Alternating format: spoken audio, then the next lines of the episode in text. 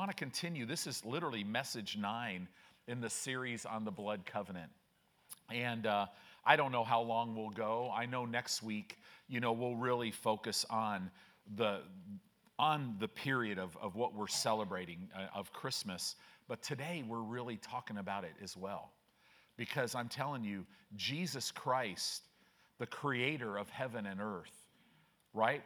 God took upon himself flesh and came and dwelt among us so that he could redeem us from spiritual death, sickness and disease, poverty and lack, so that he could deliver us out of the delegated influence of darkness and put us in the kingdom of his dear son. Today, I want to talk to you about some things uh, that are so very important in your walk with God. So, this will really equip you. So, I want to encourage you get hungry, stir yourself. We're going to jump off in John chapter John chapter 8 verse 36. You all know this verse. It's very clear, but this is a foundation that you need to have revelation knowledge of. It's not enough for the Word of God to just hit your mind, it's got to dawn on your spirit. You have to get revelation knowledge of it. You have to experience the light of the Word of God coming out of your heart so that you can, because see, the Holy Spirit wants to bring knowledge to you greater knowledge, revelation knowledge. It's much greater than natural knowledge. If the Son, therefore, shall make you free, what does it say? You shall be free indeed. Well, we have a lot of scriptures that told us that the Son came and He made us free. So, what that means is, as you're sitting here today, I don't care what the circumstances of your life are, you have been made free. There's no addiction, there's no bondage, there's no defeat, there's no weakness, there's no fear. None of that is in you. Do you understand that? You're a spirit. Your spirit has been made free. God has placed His spirit in your spirit so that you can freely know all that He's given you right? He's given us His Word so that we can renovate our thinking and think differently, literally, think like Him. See, and, and this is, we're going to kind of get into this a little bit, but you right now believe what you are seeing. It's the way you're made. Whatever you see is what you're going to believe. So it's important that you see correctly. Okay? So First Peter, go to First Peter chapter 1. We're going to start in verse 18. First Peter chapter 1 verse 18.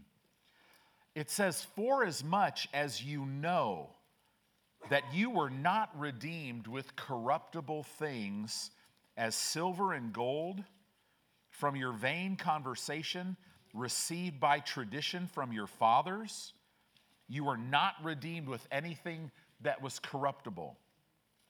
But, verse 19, you could say it this way, but you were redeemed with the precious blood of Christ as a lamb without blemish and without spot. John the Baptist said, Behold the Lamb of God who takes away the sin of the world, right? We celebrate Christmas and you could see this baby laying in a manger was the Lamb of God that would literally take away the sin of the whole world, break Satan's power, reveal the Father to mankind as never before. I love that.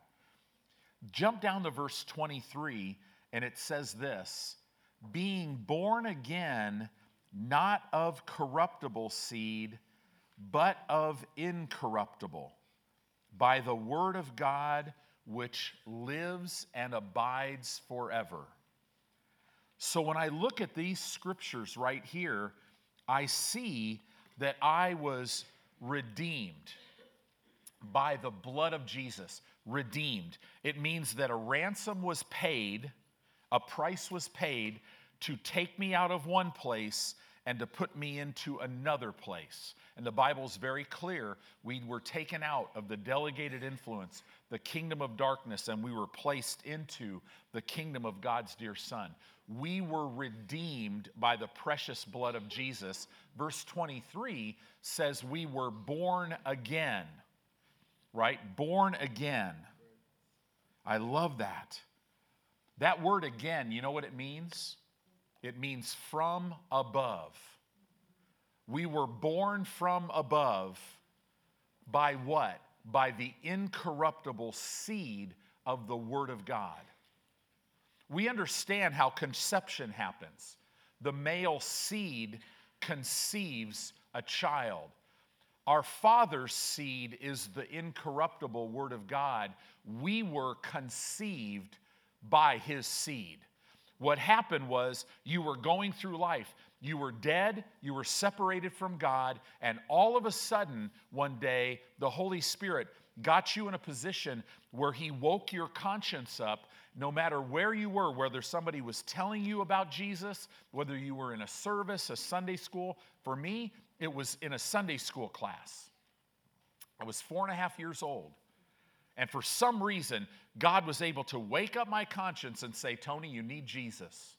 After church that day, I walked into the kitchen of our two bedroom apartment in Chicago on the northwest side, right? I'll be like Brother Hagin and and, Giddings and Austin Street, right? And I walked up to my mom who was sitting at the kitchen table and I said, Mom, I want to receive Jesus as my Savior, right? I didn't understand the Lordship thing. I was four and a half years old. I didn't even understand the Savior thing. I just knew I needed Him, right? So what happened was, what did I do? My mom prayed with me, right? Lord Jesus, I believe that you died on a cross for my sin. I believe that God, your Father, raised you from the dead and you're alive today in heaven. And now I ask that you come into my heart, make me new, right? Be my Lord, be my Savior. However, I prayed as a little four and a half year old little boy. And when that happened, see, what conceived it? It's, I was conceived. I, was, I, I became born from above. I became God's own child by the incorruptible seed of the Word of God. So, this is what this is talking about. Colossians explaining this now. Colossians chapter 1 and verse 12 it starts to explain what actually happened. It says giving thanks. It's the Greek word Eucharisto. You are to live a Eucharisto life. That means constantly giving thanks. Man, I'm telling you, you don't have any problems. You're born again. And, and when you realize all that you've been given in Christ and how that it answers every need in your life forever, constantly giving thanks unto the Father who hath made us. This word made us is the, is the Greek word kazoo. It means he's qualified us, meet or able to be partakers of the inheritance of the saints in light. Isn't that amazing? I'm constantly giving thanks to the Father because he has literally qualified me and made me able to partake of every all the inheritance that I've been given in Christ, which is everything. Wow. If you were to take all these Greek words, the literal meaning of this verse means constantly offering thanks unto God, unto the Father who hath qualified us, able to be partakers of the inheritance of the saints in light. Verse 13 and this is what we just talked about about redeemed, who hath delivered us from the power of darkness and hath translated us into the kingdom of his dear Son.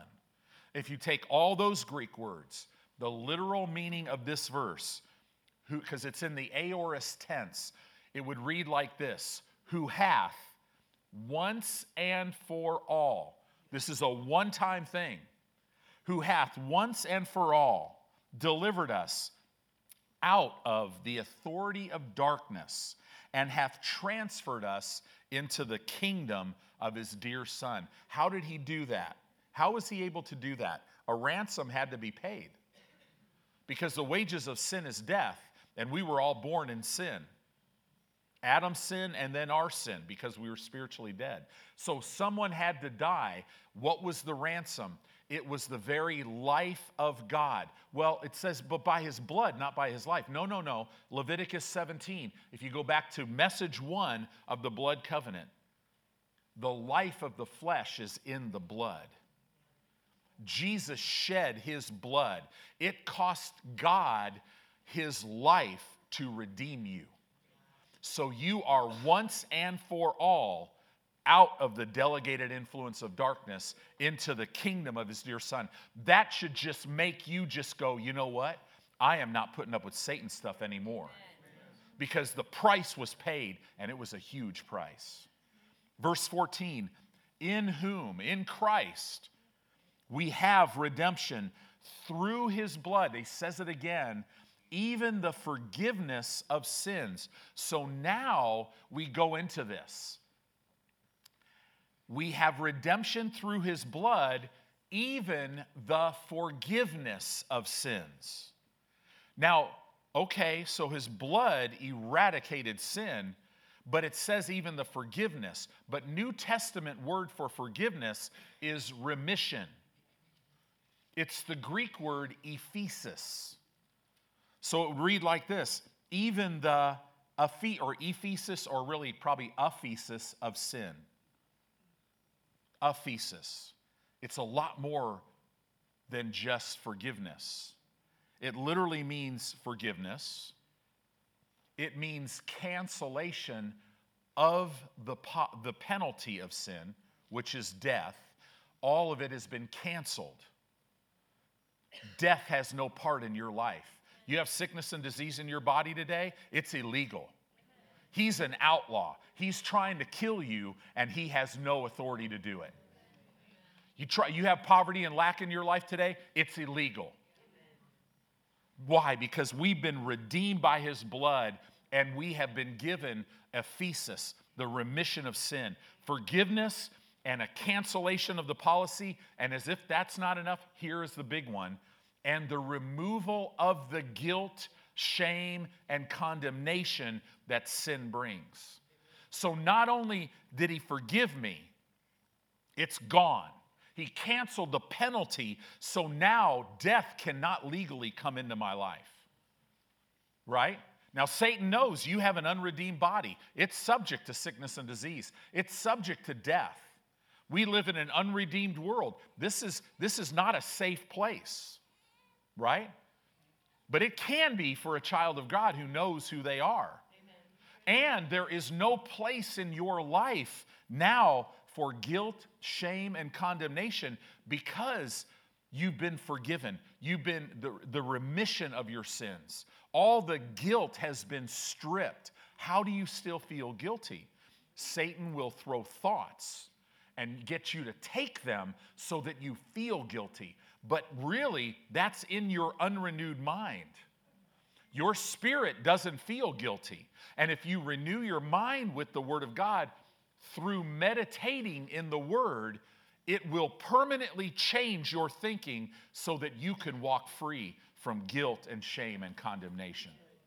Wow. I have been redeemed by the blood of Jesus. Wow. So, literally, verse 14, again, you break down all these Greek words, it would read like this In whom we possess redemption through his blood, even the forgiveness, the cancellation of the penalty, and the removal of the guilt, shame, and condemnation of sins. Wow. His blood, in other words, has produced a perfect righteousness in me. A righteousness that I did not produce. I didn't produce it, I couldn't produce it. His blood produced it. It's not about my behavior, it's about his behavior. Well, you got to understand that. So now in your life, the power of sin is broken. Oh, an addiction a sin habit, can feel so strong, but it has no power. It's all, it's a paper kingdom, it's deception.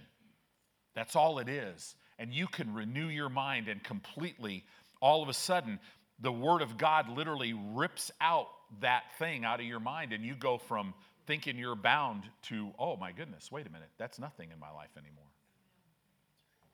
Right? There's so many good programs out there that help people get free. But you know, sometimes to be politically correct, we just want to throw some things in there. Right? And if you, if you, like AA is a perfect example, right? You know, uh, I'm familiar with that. My dad, his brothers, they all. My uncle dealt with that right? Uh, there's Al Anon where, where family members, I think, can go and be and learn some things. But what I greatly disagree with with AA is the first thing that, that they'll say is I'll stand up and say, I am an alcoholic. Whoa, time out. No, no, no, no, no. No, if you're a Christian, you need to say, nope, I, I'm not an alcoholic. I'm free from it. Right? If you have trouble with any addiction, I'm telling you, if you have trouble with drinking, while you're taking the drink, you need to keep in your mouth, Father, I thank you that I'm free from alcohol and you won't be drinking long. If you have trouble with smoking, right? Oh, Pastor, don't talk about this stuff because, you know, I just feel like a bad Christian because I smoke. No, you're not a bad Christian. There is no bad Christians. If you've been born again, you are holy, acceptable, righteous. Stop beating yourself up because the shame of it will drag you back in. But why you light up the cigarette? Father, I thank you that I'm free from smoking. You won't be smoking long because the power of sin is broken. God looks at you as if sin never existed in your life. Now, there's one thing about God, He does not live in denial. Okay? He's not from Egypt. He doesn't live in denial. You get that? Get that? Right? No, no, no, no. The reason why God looks at you as if sin has never existed before, because in your life, if you're a child of God today, sin has never existed in your life. That you're not an old sinner saved by grace. No, no, no. You were an old sinner. That one's dead and gone, and you are a new creature in Christ. You have no sin past. What? But, but, Pastor, you don't know what I did this morning. Right? Jesus, all of it was once and for all condemned in his body. So all of it's been taken care of. Sinful or unrighteous behavior now, why does that happen? Because you haven't renewed your mind, and your a desire in your flesh will side with your unrenewed mind take your spirit captive into a behavior. And if that's you today, all you have to do is go to God. 1 John 1 9, you confess it. And He's faithful and just. He has a legal right to forgive you and to cleanse you of all the unrighteousness. Notice it doesn't say, and I'll forgive you and cleanse you of all the unrighteousness and make you righteous again. It doesn't say that because if you cleanse if I, if I do an unrighteous or a sinful behavior and I'm cleansed from that, guess what's underneath that? I'm righteous. So, in other words, 1 John 1 9 is for the purpose of me maintaining fellowship with my Father, has nothing to do with relationship because I'm born again. Amen. I never stopped being his kid. Right? When you are blood conscious, you will no longer be sin conscious. There's no middle ground, right? So, verse 20, Colossians chapter 1, verse 20. Having made peace through his blood, through the blood of his cross, by him to reconcile. This means to call back into union all things unto himself. By him, I say, whether they be things in earth or things in heaven. See, through the blood of the cross, there was a blood covenant that was made between God and the last Adam, whose name is Jesus Christ. It all happened through the blood of his cross. And we are in Christ, so we are included in that covenant. You have a covenant with God, and Jesus is the guarantee. Wow. See, do you know what this means? And this is, you have to preach this. This means that God has made a decision to see you through the blood, not, by, not through your behavior. God doesn't see you through your behavior. Now, if you have sinful or unrighteous behavior, it affects fellowship with Him. It, it, it keeps Him from really getting anything over to you. So, walking in obedience is very important, right? It's very important. And you can't do it unless you know who you are in Christ. Unless, see, the only way to walk free from sin is not to just suck it up and get really tough and try to overcome it. No, to overcome sin, you have to know that you're righteous. And the more the more knowledge of that that you gain, you all of a sudden now when you know you're righteous, guess what flows out of righteousness? Holiness. Your behavior, right? So verse 21, and you who were sometimes afar or sometime alienated and enemies in your mind by wicked works, yet now has he reconciled. He called you back into union. He restored favor and peace in your relationship with him. Wow. See, what did that? The power of the cross. Verse 22. In the so let me read verse 21 again. And you who that were sometimes alienated and enemies in your mind by wicked works, yet now has he reconciled. How? In the body of his flesh through death. It came through the death of Jesus Christ. Now he was able to, through the death of the cross, he was able to present you, look at this, holy, unblameable, and unreprovable. This means unaccused in his sight. See, the blood of Jesus Christ, it speaks right now. It's speaking of a death that was paid for you, a death that happened for you. That's why your, your inheritance is released because a death took place. The blood of Christ speaks of a death that took place for you and I. So now, as you're sitting here today, if you're born again, the Bible says, in His sight, you are unreprovable. That means not, not just unaccusable, literally unaccused. There is nothing that you could be accused of now. You are holy. You are unblameable. Has Satan ever tried to blame you? Or let's, let's go to the number one person who tries to blame you. Have you ever tried to blame yourself? accuse yourself, beat yourself up. Those days have to be gone if you believe the Bible, if Jesus is your Lord. Thank God, right? I love this. Hallelujah. So, what do you do with all this? You live your life pleading the blood, right? The blood speaks of a death that has taken place for you. And as you plead the blood, what happens is your inheritance is released. This is why many people are not walking in the blessings of God. They don't understand this. They're, they're trying to walk this faith life by spending three minutes a day with God once in a while and living their own life and doing their own thing. Don't tell me, Pastor, what to do. I'm never going to help out in church. I'm never, don't tell, don't, that Pastor Dave, can you talk to him? Tell him to stop talking about money because it's my money and I'm not giving it, right? I apologize. I'm never going to stop him from doing that. Just come a little bit later, right? You're probably already, if you're not honoring God in your finances, you're probably having trouble to even get in church on time. Just come like 15, 20 minutes later. You won't even have to deal with it. Right?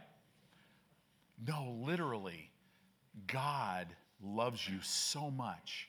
So now, when you have a situation in your life, sickness attacking your body, sickness attacking your children, sickness in your household, have you noticed this latest thing that's going around?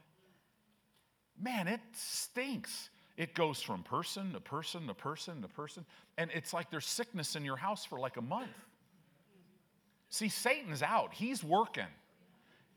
And you got to stand up and say no while your head's about to explode, while you're coughing and hacking up. You got to sit here, uh, uh, I thank you that I'm healed. Amen. Right? Now, Satan, I plead the blood. And the blood, when I plead it, it, it from the mercy seat in heaven, right by the throne of God, it speaks of a death that took place for you, and then your inheritance is released and the healing power of God comes. It, that's the way it works in everything. See, this, the blood, it is what brings us into the very presence of God with no sense of guilt, no sense of inferiority. It brings us into the presence of God literally as if sin never existed because in your life it's never existed. Wow. So, Hebrews chapter 9. You ready for Hebrews? Hebrews chapter 9, verse 12. It says, Neither by, you could say it this way, the Greek word is more probably accurately translated through, neither by or through the blood of goats and calves, like in the Old Testament sacrifices, but by or through his own blood, he entered in once into the holy place, having obtained eternal redemption for us. He purchased yours and my eternal freedom. And he only had to enter in once. He took his own blood into that tabernacle in heaven, and he, as our high priest, put his blood on the mercy seat in heaven, and it will forever speak that we are forever his. Eternal freedom. That's why it says, Whoever the Son shall make free is free. So you are free today. Rejoice in your freedom. Say this with me In Christ, in Christ is, where I am. Where I am. Therefore, Therefore I, am I am free. free. Say that again. I am free in Jesus' name. I am free from poverty and lack in Jesus' name. I am free from sickness and disease in Jesus' name. I am free from every addiction in Jesus' name. I am free from emotional torment, fear, anxiety, depression, terror in Jesus' name. It's who you are. Hallelujah. See, you and I have been redeemed by his blood. This is not some little thing. His blood, again, it produces a perfect righteousness in us. Right? That perfect righteousness, it breaks condemnation, it destroys it. Hallelujah. It breaks everything that would mess with your mind perfect righteousness. Nothing in Christ can mess with your mind anymore. And we're going to teach you about something which we call meditating in the Word of God, right? Meditation in God's Word. What is that? Right? It's a spiritual or it's a, it's a God given process that causes a spiritual experience when light just explodes out of the Word of God on the inside of you, which enables you to permanently have your thinking changed. Permanently. These lies can't live in the light of the Word of God. So, we're going to talk about that a little bit today. The power of sin is broken. Sin consciousness is broken off of you right now. All guilt and shame and condemnation is broken off of you. So God looks at you as if sin never existed. Isn't that good news? He sees it as it really is, and He wants you to see that too.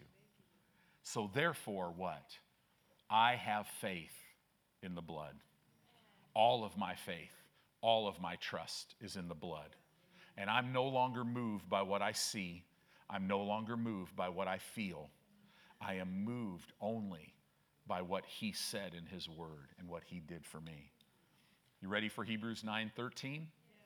It says, "For if the blood of bulls and of goats and the, and the ashes of a heifer sprinkling the unclean. You know what that means, right? We went through this thing about a year ago, the ashes of a heifer. For the first time in 2,000 years, they have five red heifers in Israel. Why is that important? And since the time of Jesus, see what they would do is they would offer a red heifer. It had to be, it had to be perfect and they've been looking for one for 2,000 years. But, guys, we're living at the end of the church age. The temple could not be rebuilt, which we're going to see in the, from heaven in the tribulation period. Couldn't be built because there was not, since Jesus' time, no priest has been cleansed, no, no, no, no tools of the temple. The temple itself could not be cleansed because it was all cleansed with the sprinkling of a heifer. It had to be a perfect one. And for the first time in 2,000 years, there are five of them in Israel right now. So now, once they're of age, they will be able to be sacrificed. They're, they, a burnt offering, they will be killed. Their bodies will be burnt down to ashes, and those ashes of those heifers can now, they mix it with water and they sprinkle it over the high priest. And he, according to the law, is now clean right? See, we don't have to deal with that because Jesus Jesus did that for us. We're clean. But but you know, the Old Testament stuff, and God still owes Israel seven years of Old Testament stuff. It's called the tribulation. Last three and a half years, wow, great tribulation, right? So this is what this is talking about right now. They would they would sprinkle things. Now they, they're going to be able to purify everything. Man, you watch. I mean, the Temple Institute is exploding in wanting to build this temple. I mean, they want to they want to start sacrifices again. They they're training all the Levites. They got all the clothes. It would take hardly any time to build this temple because it's already mostly built. It's modular. It's kind of amazing, right? I have a feeling that there's going to be a guy that's going to pass a peace treaty for seven years that's going to allow it to be built. Well, again, we'll see that from heaven. That's how close we are. But that's what it's talking about. For if the blood of bulls and goats and the ashes of a heifer sprinkling the unclean sanctifies to the purifying of the flesh, how much more shall the blood of Christ, who through the eternal Spirit offered himself without spot to God, look at what it does. It purges or it cleanses what? Your conscience from dead works to serve the living God. It is amazing to me that this has happened, and there's so many Christians that are so flesh ruled that they won't do anything for God. And it's like, wait a minute, your conscience has been purged. If you don't have a burning desire to serve the Lord, to get involved in your church, to share the gospel, you don't know who you are. And boy, pastors, don't say that because you'll upset people. Man, I would rather get you a little riled up right now than have you all of a sudden hear a trumpet. You're standing before the Lord who redeemed you, and you're shrinking back on a day that you should be so happy because you live for yourself. Why does a Christian not know that? It's because they're living for themselves. Why? Because they're looking at natural things. It's consuming their life and they believe what they see. Oh, that pastor, you know, pastor, just calm down. You don't need to be so, you know, this is, this is, it's, it's okay. No, it's not okay. Guys, what we're going to be facing in 2024 and beyond until we hear a trumpet people are going to get washed away by some of the crazy stuff going on in this world. It burns in my heart. You must, you must, you must. This is coming to an end. You're a little playing with the flesh, having God as a little side thing, or here's what we do in our Word of Faith circles we know how to quote a few scriptures, so we walk around thinking we're all spiritual. But we're like little babies, and the minute Satan goes boo, we get all ticked off. Why did God do this to me? This, this faith stuff doesn't work. We don't say that here because we put on a good act, but in our own personal lives, right? We come here and we're like, oh, you know, Brother Edwin, God is great, God is good. Then we leave and something happens. We, we hit our finger with a hammer. We're like, F this and da da da da da. And we're just, you know, and then a pain hits my body and it's like, I'm sick of this stuff. Nothing ever works. I'm stupid. I never amount. Where did that come from? The sponge gets squeezed, you find out what's inside. Whenever you've done that, have is there any Christian in here who's never done that? I mean, seriously, don't don't raise your hand because we'll we'll pray for liars, okay? We've all been there, but why were we there? Because our sponge wasn't full of something.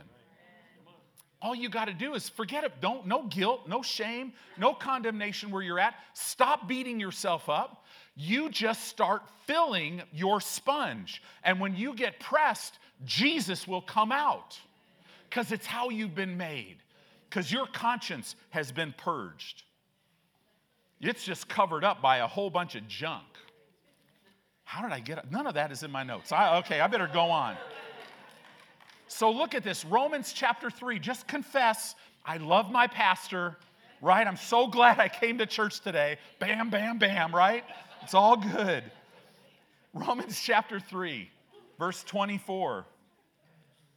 It's not my fault, okay? It's just not my fault.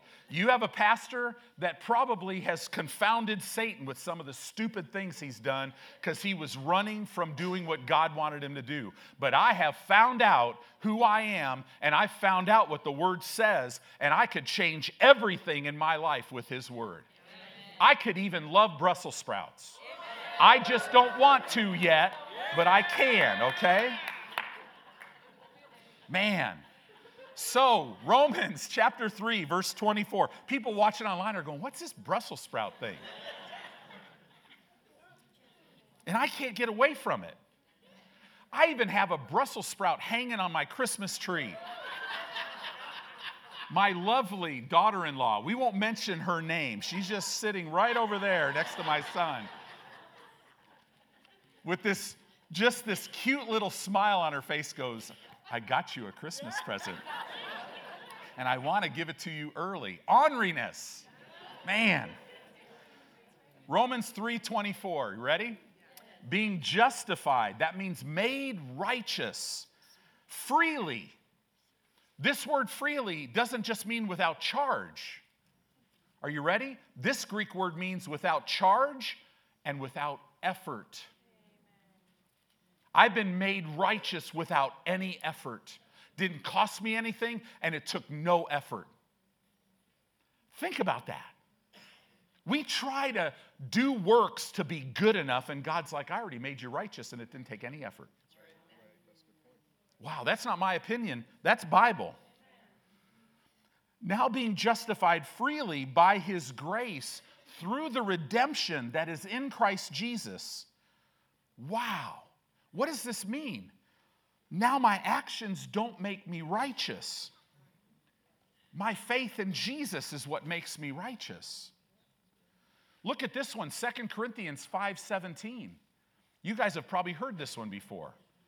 Right? Therefore, if any man be in Christ, he's a new and improved creature. Not new and improved, new. New creature one that's never existed before. A new, this word creature means creation, it means original form, a new species that has never existed before. In other words, you are one of a kind. There will never be another one like you. And your personality, don't beat yourself up for your personality, it's from your father. And if there's an area of your personality that bothers you, it's just because you've let Satan twist it. But God will help you. It says here, old things are passed away. Everything that you were is gone. Behold, all things have become or are become new, for he, verse 21, God the Father, hath made him, Jesus, look at this, to be sin for us who knew no sin, that we might be made or come to be the very righteousness of Almighty God. freely, without cost, without effort. Wow. So now we're ready to maybe see John 10 10. So now think about this. The thief, John 10 10, he comes to steal and to kill and to destroy. But Jesus says, I am come that you might have life. Life, Zoe is the Greek word, the essence of life that God has, and that you might have it more abundantly. Which that word more abundantly means superabundance, way more than enough. Wow. See, other religions will come and meet and they will give you lessons and philosophy, right? What does Jesus give? He gives you life. Every time you come and hear the word of God, you're having life just pumping. The life of God is just pumping in this place, right? He's come to give us life. So I have faith in his blood. I rest my case in his blood. And this brings me to a place where I never doubt and I never waver. That's the strength. See, when you trust God, it means to be totally dependent upon Him and nothing else and no one else. There is no plan B for me. He is my life. Isaiah 26, verse 3 and 4 says this Thou wilt keep him in perfect peace. Who will he keep in perfect peace? Those whose mind is stayed on him. Why? Why do we keep our mind stayed on him? Because we trust in him. Wow. Verse 4 Trust ye in the Lord forever, for the Lord Jehovah is everlasting strength. This word strength means not only strength, but he's an everlasting refuge. In other words, God wants to take you to the place of perfect peace, but he can only take you there if you keep your mind on him. Keeping your mind on God is keeping your mind on his word because his word is him. So the Bible right here is identifying that trusting in God is keeping your mind on Him. if you're having trouble trusting, don't beat yourself up. If today you're not trusting God, your mind's not on Him. That's all it is. Well, you know how fast you could change your mind to being on something? Right now. But you're going to have to draw from His strength because this is how you're continually strengthened in Him. You keep your eyes on Him. Right? Circumstances are screaming in your life. Your body might be screaming. Who knows what's, you know, you hear about things happening in your family. No, there is joy and faith in believing. I refuse to look and focus on natural things when my answer is to look at Him, to keep my mind on Him.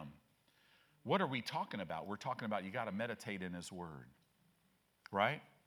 The ability to trust God comes from gaining revelation knowledge of Him. Why? Because God and His Word are one, right? In the beginning was the Word. The Word was with God, and the Word was God. God and His Word are one. Verse 14 of John chapter 1 and the Word became flesh and dwelt among us, and we beheld his glory. See, this is the walk of a Christian. It's a great life to continuously be beholding his glory. The glory is of the only begotten Son of God. For me, the glory of the King of Kings and Lord of Lords, who is my Redeemer. He's full of grace, he's full of truth. His eternal name is the Word of God. Wow. Jeremiah chapter 17, verses 7 and 8 say it this way Blessed is the man that trusts in the Lord and whose hope the Lord is. He shall be like a tree planted by waters that spreads out her roots by the river shall not see when heat comes.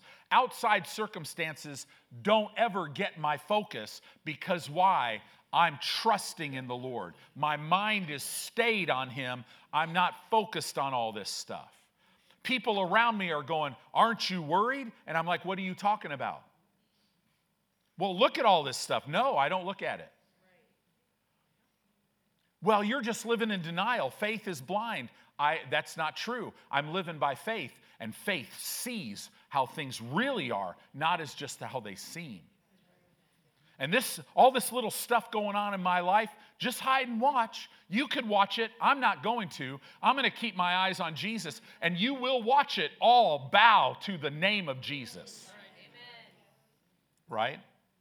It says here, spreads out her roots by the river, shall not see when heat comes, but her leaf will be green. You'll stay fresh, full of joy, full of peace through every trial and circumstance of your life. Why? Because he has overcome them. Do you know how many people are trying to step out and do something in ministry and have no, they're violating the word of God in every way, but they're, they, are they are just blind? I'm to go do this for God. No, you're not. Let me, let me, this is what the Lord said to me. He said, Tony, ministry is so hard when you're working and I'm not working. Yeah, but I just have this thing in my heart to do. Oh, I don't doubt that there's something that God wants you to do. But if your relationship with Him, I mean, I'm amazed that the people, they don't go to church, and yet they're going to go in the ministry. You're doing what? You, you can't even go to church, which means you really hardly ever read your Bible and you're definitely not meditating in the Word of God.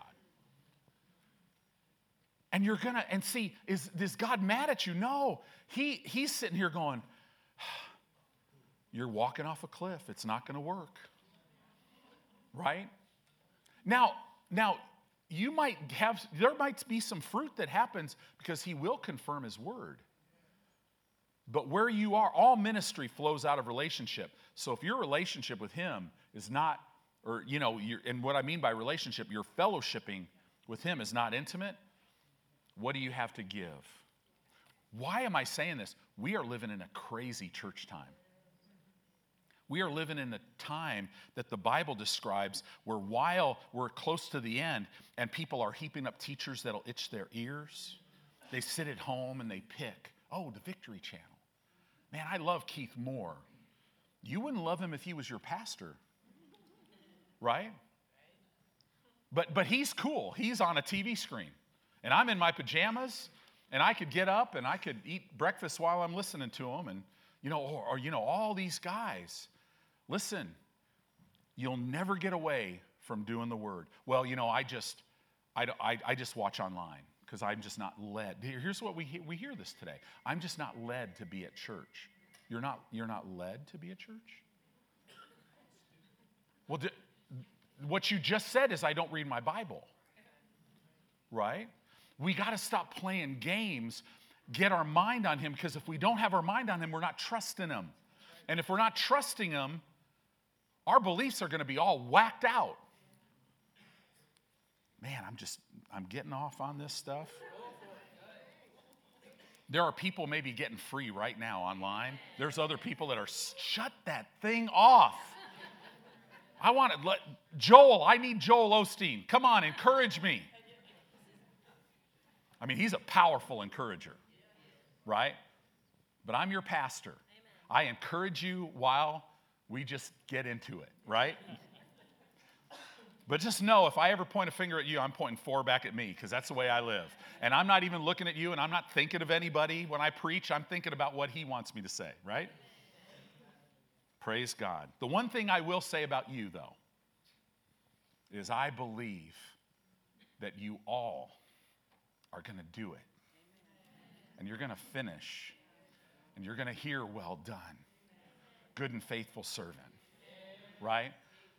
Don't worry about how you started the race or where you are right now in the race. It's not that, it's how you finish. And we'll finish together. Shall not see when heat comes, but her leaf shall be green, shall, be, shall not be careful in the year of drought. Inflation goes like this Don't care. My giving goes like this. Because I'm not careful in the year of drought, because I'm not looking for anything outward to provide for me. I'm looking for the inward. Right? Neither shall I ever cease from yielding fruit. See, what this verse tells you is when you trust God, you are empowered to succeed. You want to be at the top of your game in your career, in your ministry, in your marriage, in your parenting, in every area. You want to succeed in your career. It all comes as you trust God, you will be empowered to succeed. Why? Because the blessing of God is released to you when you trust Him. You receive everything through faith. So let's get into this mind thing a little bit because your thoughts, Proverbs 23 7 is a powerful scripture. It says, For as he, and this word he is talking about all mankind, for as he thinketh in his heart. So, this Hebrew word thinketh, it literally means to divide, to cut apart, to open as a gate. The man on the inside is the gatekeeper. He chooses. What, ha- what are we talking about? As you think in your heart, your inner being, this is the word heart. It means with its thoughts, with its emotions, with its mind, with its soul. As a man thinks in his heart, so is he. Young's literal translation says it this way For as he thought in his soul, so is he. You could say it this way For as you think within yourself, so are you. Right? I think Henry Ford said that, didn't he say it this way? If you think you can or if you think you can't, you're right. Right? In other words, what a man believes is where he will end up. Man, it just seems like I always make the wrong decision. I just, I'm just, I just, it's like I can't, everything I do, I, my timing's wrong, my this is wrong, I'm just not lucky. And, and everything I, it just doesn't, you better stop thinking like that because what you're doing is you're handing yourself that. So that's why that's where you are. But if you start thinking different, you could have a different result.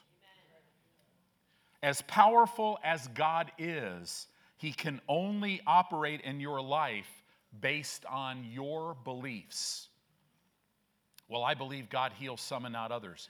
Scary belief. Not biblical, right? God's ability to work through you is based on your beliefs. I have encounters all the time. God opens up doors of utterance to me to people that would just, you would laugh if you saw it. Right? Why? Why? Because that's what I think. Amen. I thank God every day. Father, I'm available. Right? Everywhere I go, Father, I thank you that you're going to leave a fragrance of the knowledge of you and Jesus. I thank you for opening up doors of utterance. Man, use me. I don't care where you want me to go, what you want me to do, who you want me to talk to, right? Because I have the wisdom of God in me that flows out of the Word of God. So I could talk right on the level of a multi billionaire and leave that person and go right on the level of a person on death row, a person underneath a bridge. I, I mean, whatever. Because I, let me tell you a secret. You know why you could be on their level all the time? Because all of them are on the same level, they just don't know it. The billionaire who doesn't know God just looks a lot better, has a lot more access. The person on death row, the homeless person who has nothing, it's all the same. They're without God. Bring God into their life and everything will change. Right? The enemy will try to control your life by controlling what you think. Everybody you know who doesn't know Christ they think they're living their own life, but they're not. Every Christian that is not meditating in the Word of God and keeping their eyes on the Lord, Satan is controlling their thought life and it'll mess them up. You got to understand this thoughts are like seeds. So, so words are containers, right? Have you ever seen me do this? It's probably new to all of you. So words are like containers. God's word is a container. It contains his thoughts. The water would be his thoughts, and they're seeds. So, as the Holy Spirit opens up the word on the inside of you as a result of you meditating in the Word. That's why God gave you this biblical, godly process of meditating, saying the Word, muttering it over and over and over. I can do all things through Christ who strengthens me. I can do all things through Christ who strengthens me. Jesus Himself bore my sickness and carried my pain. As I meditate in it, He opens the Word up inside of me. Light comes out and now the word contains his thoughts, which are like seeds, and they get planted in the soil of my heart. So, so God plants them. He just starts planting them. Boy, I'm so tempted right now. Okay, temptation. I'm getting further away from temptation. There we go. But I'm, I'm planting seeds. And see, what do I do with the seed? I keep watering it. How? With my waterer. Father, I thank you. And see, the word, his, the seeds will start growing my healing, growing the provision, everything. Your heart, read the parable of the sower. So foundational. To change your environment, you first have to change. And here's the big thing Right now, I just heard in my spirit, some are thinking that they're increasing because things are a little bit better in their life, yet they're still missing it. And today, here's, here's how you know if you miss it or not. What are you looking at? What is consuming your life? Think back on the last week. How much time did you spend thinking of you and natural things versus how much time you've spent thinking and speaking about God? and you'll know who you trust, right? See, I must affect my believing and my thinking if I want God to be, act, to be able to actively go with me, face my circumstance, and give me the victory. Now, He's always with me, but I'm talking about actively.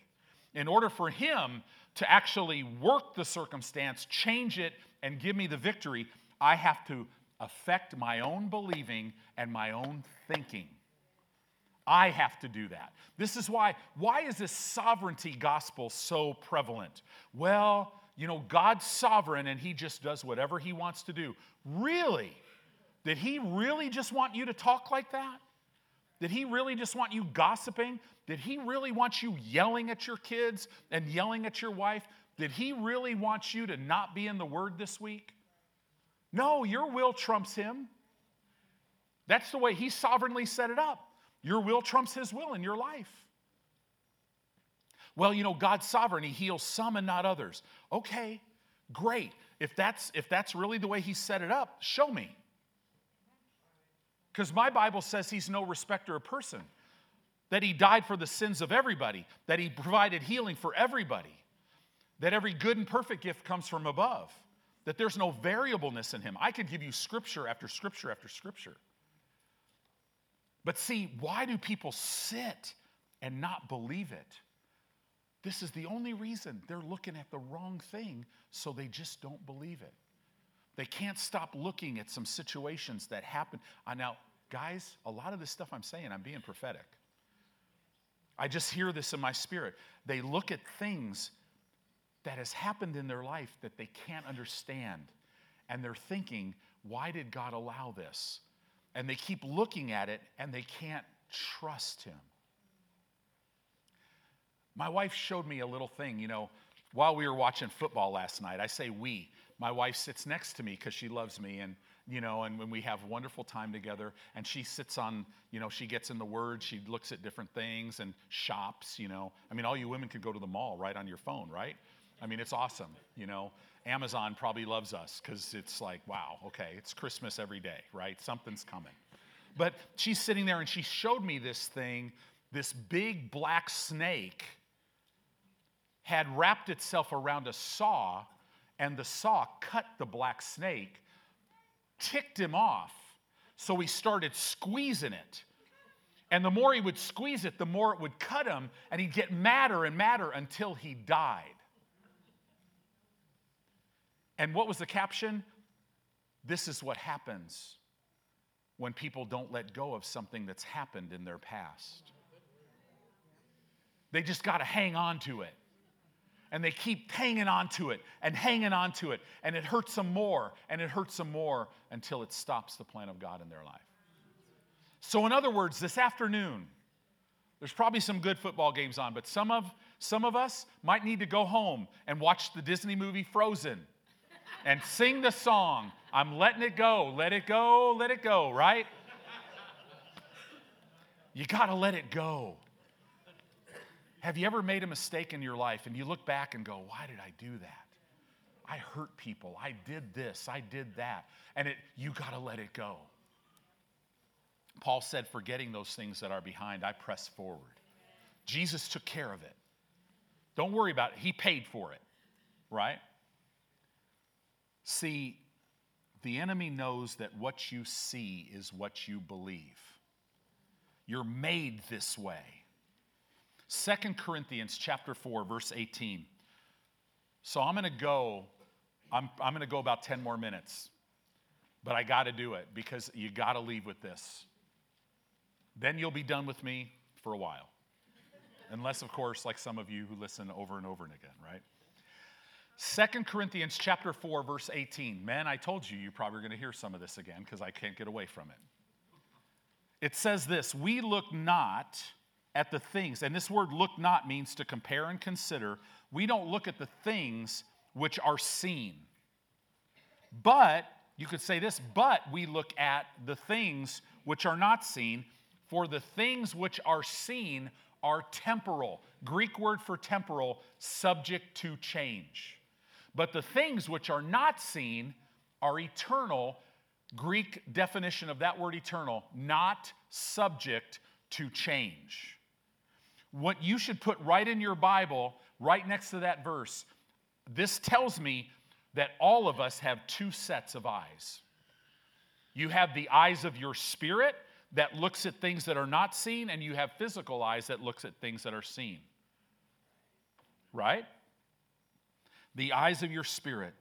See, you and I are designed by God to walk in delegated authority in the name of Jesus and control the earth. That's what, that's what the Bible says. Starting with every arena of your life. You're in high school, you're in middle school. Why do you go to that school? God has a plan for you to change people's lives in that school. Why do you go to the college you go to? You are to be light. Why, are, why did you have a desire to go into this career or that career? You're to be light. Why do you live in Omaha, Nebraska? To be light here. Right? See, you control the earth as you walk in revelation knowledge, which comes by looking at things that you can't see. This is all beyond the natural, it's beyond the physical knowledge. See, God told Joshua in Joshua 1 8, He said, This book of the law shall not depart out of your mouth. In other words, Josh, talk the word all the time. Let the word of God govern your speech. But you shall meditate in the word of God day and night. Why? So that you will observe yourself doing all that's written in the word. Then, Joshua, you will make your way prosperous and you'll have good success. Wow. Biblical meditation is a God given process that causes what? A spiritual experience that enables you to completely, once and for all, permanently change your thinking.